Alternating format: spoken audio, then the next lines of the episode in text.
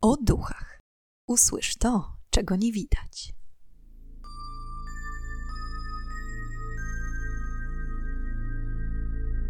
Witam i pytam, czego dusza pragnie. Strasznie miło mi gościć Was na moim kanale. W dzisiejszym odcinku przybliżę Wam historię plebanii w Borley. Dlaczego plebania jest określana jednym z najbardziej nawiedzonych miejsc w Wielkiej Brytanii? Jeśli podobają Ci się moje historie, będzie mi niezmiernie miło, jeśli pozostawisz po sobie jakiś ślad, subskrypcję, komentarz czy łapkę oraz klikniesz w dzwoneczek, aby być na bieżąco z nowymi odcinkami. Dzięki temu mój podcast może trafić do szerszego grona odbiorców. Ale już nie przedłużając, zapraszam do wysłuchania dzisiejszej historii. W Wielkiej Brytanii, w Anglii, dokładnie w hrabstwie Essex, znajduje się malutkie miasteczko Borley. Miasteczko słynie z co prawda nieistniejącej już obecnie nawiedzonej plebanii znajdującej się przy kościele parafialnym. Została wybudowana w 1862 roku z inicjatywy ówczesnego pastora Henry'ego Dawsona Ellisa Bulla i tym samym zastąpiła strawiony przez ogień w 1841 roku budynek wcześniejszej plebanii dzięki wybudowaniu nowej plebanii oraz specjalnego dodatkowego skrzydła mieszkalnego, rodzina pastora licząca czternastkę dzieci mogła swobodnie urządzić się w nowym domu. Sam kościół, przy którym wybudowano plebanię, pochodzi z XII wieku i zrzesza mieszkańców trzech sąsiadujących ze sobą wiosek. Pierwsze pogłoski o dziwnych wydarzeniach na plebanii miały miejsce już rok po jej zbudowaniu. Początkowo dzieci pastora zaczęły donosić, że w skrzydle mieszkalnym słyszą czyjeś kroki. A był to dopiero początek.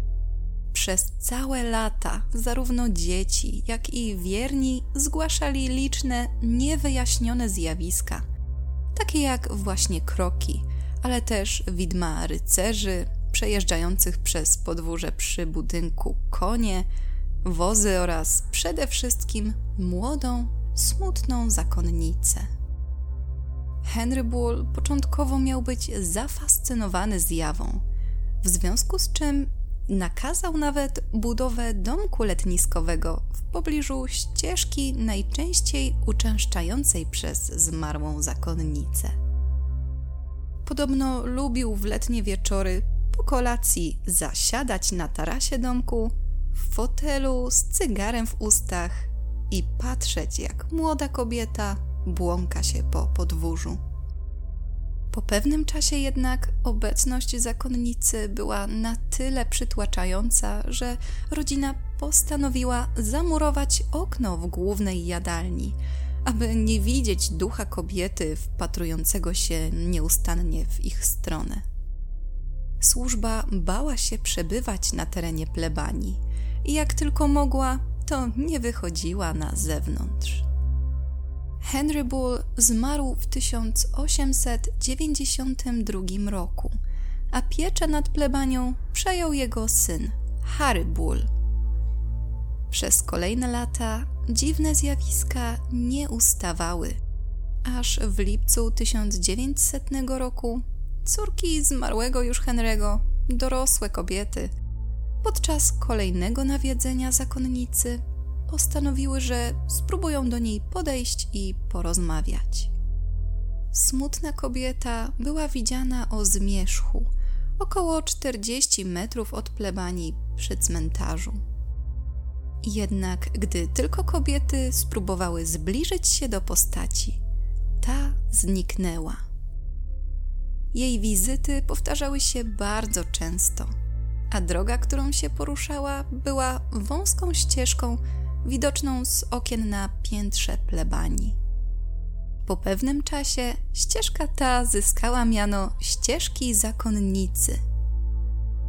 Jesienią 1927 roku miejscowy stolarz Cartwright przechodził nieopodal plebanii o bardzo wczesnej porze, kiedy dopiero zaczynało świtać. Mężczyzna spojrzał na bramę wjazdową i zobaczył, jak obok niej stoi młoda kobieta w stroju zakonnicy. W tamtym momencie nie zwrócił większej uwagi na nieznajomą. Kolejnego ranka zauważył ją ponownie w tym samym miejscu. Za tydzień w środę widział ją znów w tym samym miejscu i o tym samym czasie. Zaczął zastanawiać się, dlaczego młoda kobieta codziennie pojawia się pod bramą plebanii. Gdy zobaczył ją ponownie dwa dni później, chciał, podobnie jak córki Bula, podejść i zapytać, czy nie potrzebuje pomocy, gdyż jej twarz podobno wyglądała na zmęczoną i smutną, jakby była chora. I tak samo, kiedy próbował się zbliżyć, kobieta nagle zniknęła. Niedługo później od mieszkańców dowiedział się, że prawdopodobnie widział ducha zakonnicy, pojawiającego się w tym miejscu już od ponad 30 lat. Gdy w czerwcu 1928 roku zmarł pastor Harry Bull, plebanie przejął jego następca, Guy Eric Smith, który zamieszkał w budynku wraz z żoną w październiku tego samego roku. Od początku zamieszkania w domu małżeństwo skarżyło się na dziwne odgłosy i cienie przemykające korytarzami. Dzwonki służące do odprawiania mszy same dzwoniły w nieoczekiwanych momentach, a pani Smith kilka razy widziała powóz konny przed domem, który pędził wprost na ścianę i znikał tuż przed nią. W 1929 roku, podczas sprzątania szafek, pani Smith natknęła się na dziwny pakunek. Gdy go otworzyła, jej oczom ukazała się ludzka czaszka. Późniejsze badanie wykazało, że czaszka należała do młodej kobiety. Państwo Smith, przytłoczeni ciągłymi, niewyjaśnionymi incydentami oraz nowym znaleziskiem, postanowili zgłosić się do gazety Daily Mirror z prośbą o pomoc, gdyż w tamtym czasie gazeta szeroko reklamowała Towarzystwo Badań Nadprzyrodzonych. Dzięki temu w czerwcu 1929 roku plebanie odwiedził najpierw jeden z reporterów Daily Mirror, który spisał wszystko, czego doświadczył w tym miejscu. Dwa dni później udało się zorganizować wizytę badacza zjawisk paranormalnych, Harego Price'a, członka Towarzystwa Badań Nadprzyrodzonych. Podczas jego wizyty dziwne zjawiska przybrały na sile. Między innymi można było zaobserwować rzucanie przedmiotami, stukot oraz inne zakłócenia. Price postanowił porozumieć się z duchami za pomocą metody sióstr Fox. Prosił ducha o wystukanie odpowiedzi na interesującego pytania. Jednak ta próba nie przyniosła niczego nowego, ponieważ nadal nie było wiadomo, kim jest smutna zakonnica. Po wizycie badacza paranormalne zjawiska miały nagle ustąpić, przez co pani Smith przeszło przez myśl, że cała ta sytuacja od początku była zainicjowana przez Towarzystwo Badań dla zyskania rozgłosu. Jednak nic bardziej mylnego. Długo nie cieszyli się spokojem na plebanii, gdyż niepokojące wydarzenia po kilkunastu dniach na nowo zaczęły wydarzać się co noc. Po wizycie Price'a Daily Mirror opublikowała szeroko komentowany artykuł opisujący zjawiska paranormalne, jakie zachodzą na plebanii w Borley. Sam badacz wydał w kolejnych latach dwie książki na ten temat: The Most Haunted House in England i The End of Borley Rectory, dzięki którym osiągnął ogólnokrajowy rozgłos. Państwo Smith wytrzymali na plebanii tylko do 14 lipca 1929 roku. Po wyprowadzce na budynek początkowo nie można było znaleźć kupca. Dopiero po około roku plebanie postanowił przejąć dalszy kuzyn rodziny Bull, pastor Lionel Algernon Foister. Wraz z żoną Marianne i adoptowaną córką Adelaide przeprowadzili się do Borley w październiku 1930 roku. Przez kolejne pięć lat Foister spisywał zjawiska nadprzyrodzone, jakie miały miejsce na plebanii i wokół niej. W pierwszej połowie 1935 roku skontaktował się ze wspomnianym już wcześniej Harem Price'em, aby przekazać informacje, co dokładnie działo się w budynku przez cały ten czas. Przez pięć lat rodzina Foister była świadkiem pukania w ściany, rozbijania okien, rzucania butelkami czy zamykania Adelaide w pokoju bez możliwości wyjścia, gdyż klucz na pewien czas tajemniczo znikał. Pewnego dnia córka Foisterów miała nawet zostać zaatakowana przez poltergeista, którego obecność na plebanii była już wtedy pewna. Poltergeist wyrzucił dziewczynę z łóżka, gdy ta kładła się spać. Żeby tego było mało, do niepokojących wydarzeń dołączyły po pewnym czasie również dziwne napisy na ścianach, pisane koślawo, jakby przez małe dziecko. Napisy te nawoływały podobno do modlitwy panią Marian Foister. Prośby zawierały słowa modlitwa, kadzidło, msza, światło, proszę, pomóż, Marian i tym podobne. Jako, że Lionel Foister był duchownym, to próbował sam oczyścić dom ze złej energii, przeprowadzając dwa egzorcyzmy, które w pierwszej chwili nawet wydawały się zadziałać. Same egzorcyzmy były podobno dość burzliwe. Podczas drugiego Foister został uderzony w ramię kamieniem rzuconym przez niewidzialną siłę. Jednak spokój po egzorcyzmach był krótkotrwały.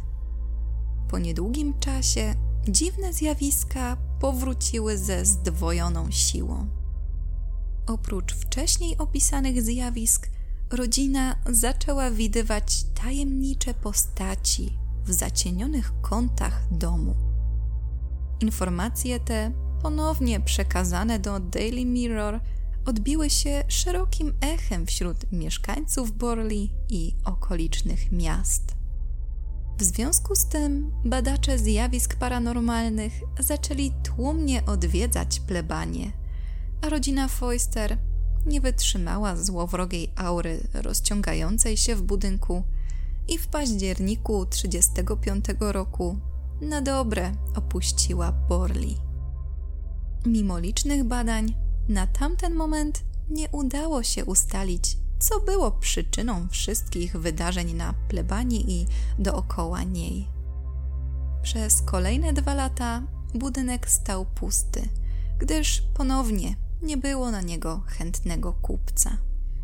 Dopiero w 1937 roku nieugięty w dalszym ciągu Henry Price wynajął budynek na okres jednego roku, aby rozpocząć prace badawcze pod kątem aktywności paranormalnej.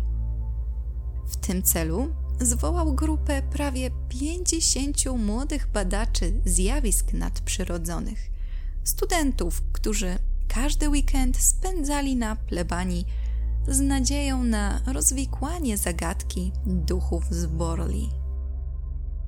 Pierwsze miesiące badań obfitowały w rozmaite tajemnicze dźwięki, kroki słyszane wyraźnie na kamiennych schodach, wyrzuty butelek, pęków kluczy i innych przedmiotów znajdujących się wewnątrz.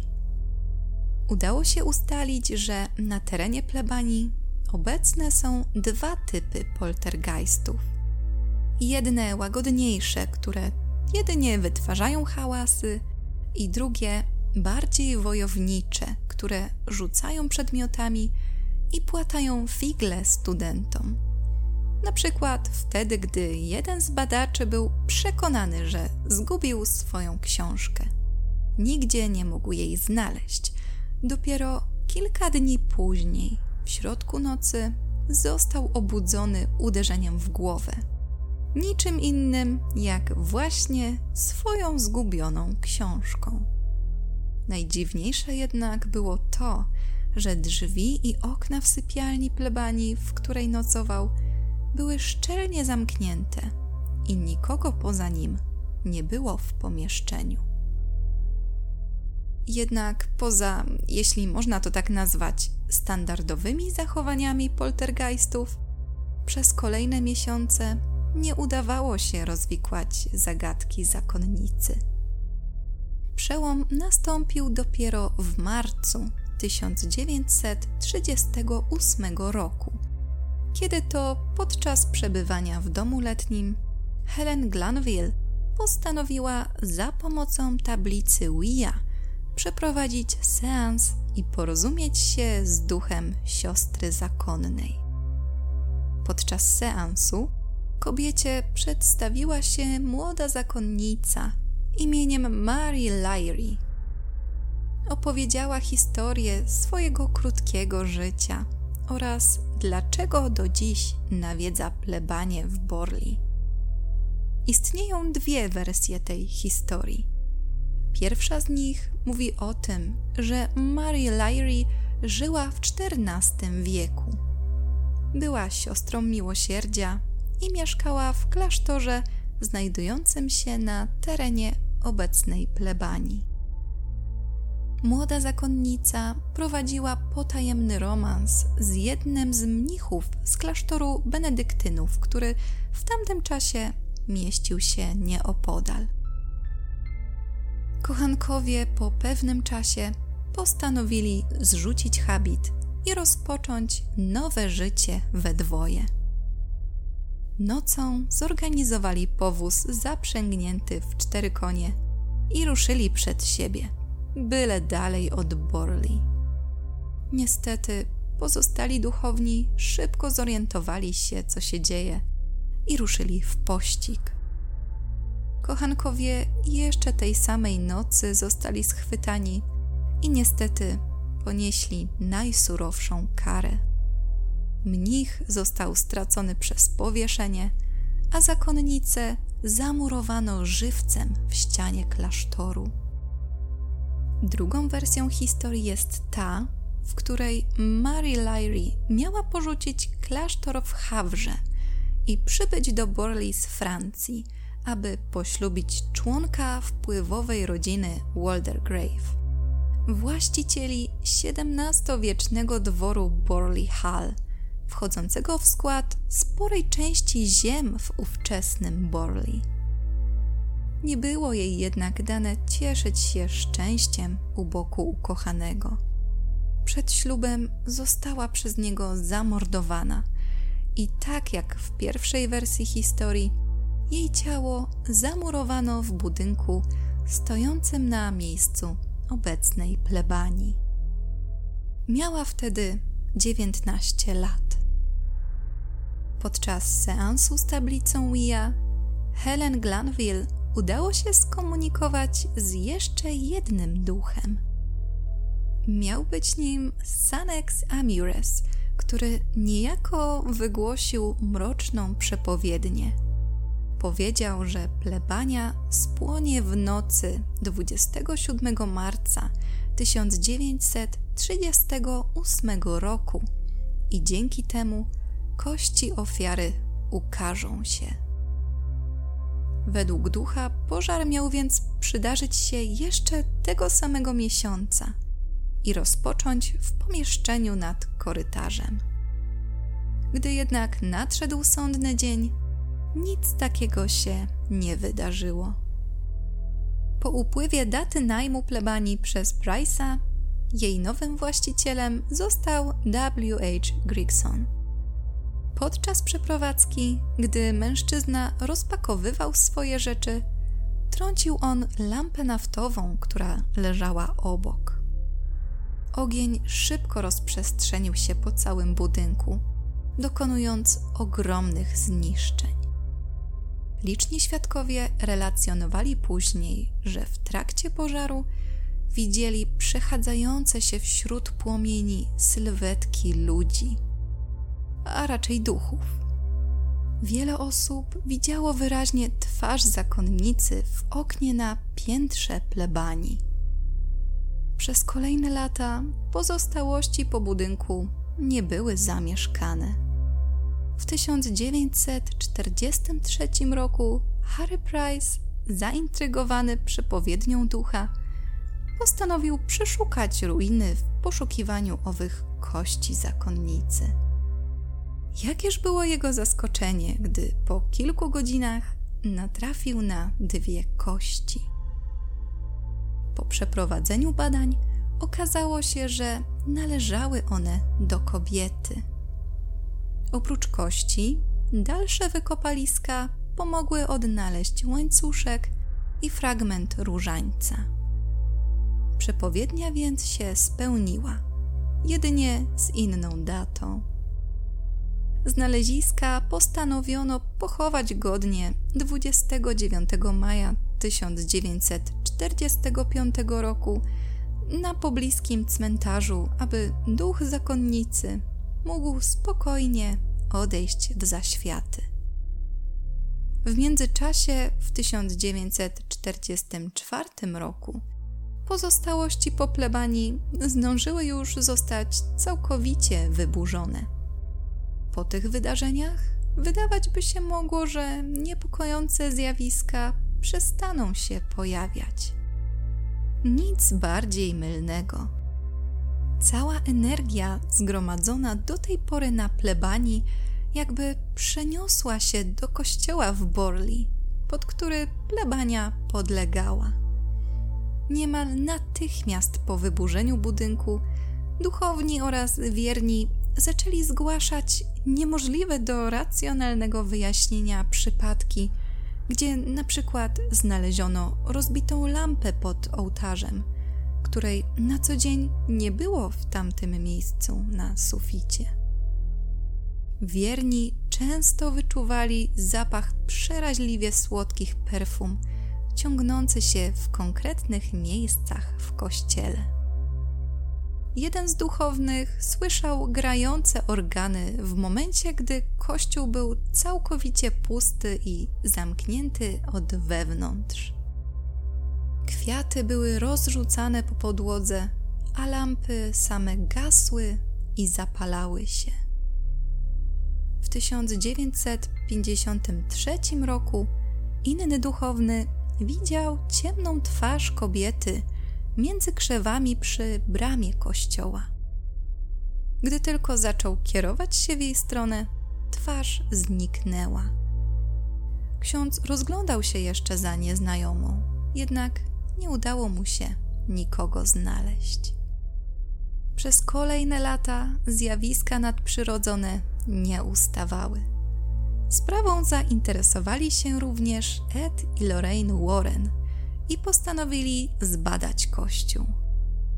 Ed, jak wspomina w jednym z wywiadów, odkąd skończył 17 lat i przeczytał jedną z książek Harry'ego Price'a, obiecał sobie, że jak tylko będzie mu dane odwiedzić Anglię, to pojedzie do Borli i sprawdzi kościół. Warrenowie badali to miejsce wiele razy i za każdym razem byli świadkami zjawisk nadprzyrodzonych. Według pary demonologów jest to niewątpliwie jedno z najbardziej nawiedzonych miejsc w Wielkiej Brytanii. Obecność poltergeista w kościele jest nieustanna. I choć przeważnie ten rodzaj ducha ma krótkie zrywy swojej obecności, to w tym przypadku jego energia jest wyczuwalna non-stop. Za pierwszym razem podczas badań z Warrenami był obecny sceptycznie nastawiony dziennikarz. Wzięli go z sobą tak naprawdę tylko dlatego, że dokładnie zapisywał każdą chwilę z wizyty w kościele w Borley. Warrenowie bali się, że dziennikarzowi może stać się krzywda przez jego lekceważące podejście do sprawy. Rozstawili dyktafony, aby nagrać dźwięki EVP i weszli do kościoła. Gdy tylko podeszli pod ołtarz, Lorraine wyczuła, że znajduje się wśród wielu zmarłych wiernych, przebywających wewnątrz. Gdy razem z Edem rozglądali się dookoła, w pewnym momencie wspomniany dziennikarz wpadł do środka, krzycząc, że coś go uderzyło i nie potrafi oddychać. Tego samego dnia wieczorem w londyńskim hotelu, w którym nocowała cała ekipa badaczy, Lorraine rozmawiała z dziennikarzem. Wyznał, że przesłuchiwał nagrania z pierwszego dnia i w momencie jego wejścia do kościoła, oprócz jego krzyków, w tle słychać było właśnie dzięki nagraniom EVP głos kobiety, spokojny, mówiący dokładnie to samo. Ktoś go uderzył Ktoś go popchnął, ktoś go uderzył. Warrenowie wiedzieli, że w ścianach plebanii zamurowano młodą zakonnicę, której szczątki znaleziono wiele lat później i pochowano na cmentarzu przy kościele. Po raz pierwszy byli tam w styczniu 1976 roku. To była zimna, ponura noc. Lorraine poprosiła fotografa, aby robił dużo zdjęć. To, co zobaczyli później, przerosło ich najśmielsze oczekiwania. Udało się uchwycić duchy i inne dziwne zjawiska na dziesiątkach ujęć. Na przykład zdjęcie kamiennego krzyża rozświetlone jakby było oplecione żarówkami, a w rzeczywistości Wokół niego nie było żadnego źródła światła. Na kolejną wizytę Warrenowie zamiast dziennikarza wzięli ze sobą jeszcze jedną medium. Podczas tej wizyty medium potwierdziła obecność poltergeistów i duchów sprzed wieków. Warrenowie rokrocznie jeździli do Borley jednak ich wizyty były chyba bardziej wynikiem fascynacji tym miejscem niż chęcią wypędzenia wszystkich złych duchów znajdujących się wewnątrz. Jak już wspomniałam w odcinku poświęconym Muzeum Warrenów, małżeństwo w swojej kolekcji posiada cegłę z dawnej, nawiedzonej plebanii. Nie wiem, jak udało im się ją zdobyć – mimo wyburzenia budynku w 1944, ale może jakieś pojedyncze cegiełki z fundamentów jeszcze można było znaleźć po dokładnym przeszukaniu terenu. W każdym razie kościół w Borley stoi tam do dziś i jeśli kiedyś będziecie w hrabstwie Essex, to może odważycie się zobaczyć miejsce nawiedzeń smutnej zakonnicy. I są to wszystkie informacje, jakie udało mi się znaleźć na temat plebanii w Borley. Jestem ciekawa, co sądzicie o tej historii i jeśli tylko macie ochotę, to zapraszam do dyskusji w komentarzach. Zarówno na YouTubie, jak i na Spotify, ponieważ od niedawna i tam istnieje taka możliwość. A już teraz zapraszam Was na kolejny odcinek podcastu o duchach, w którym ponownie zadamy pytanie, czego tym razem dusza zapragnie. Do usłyszenia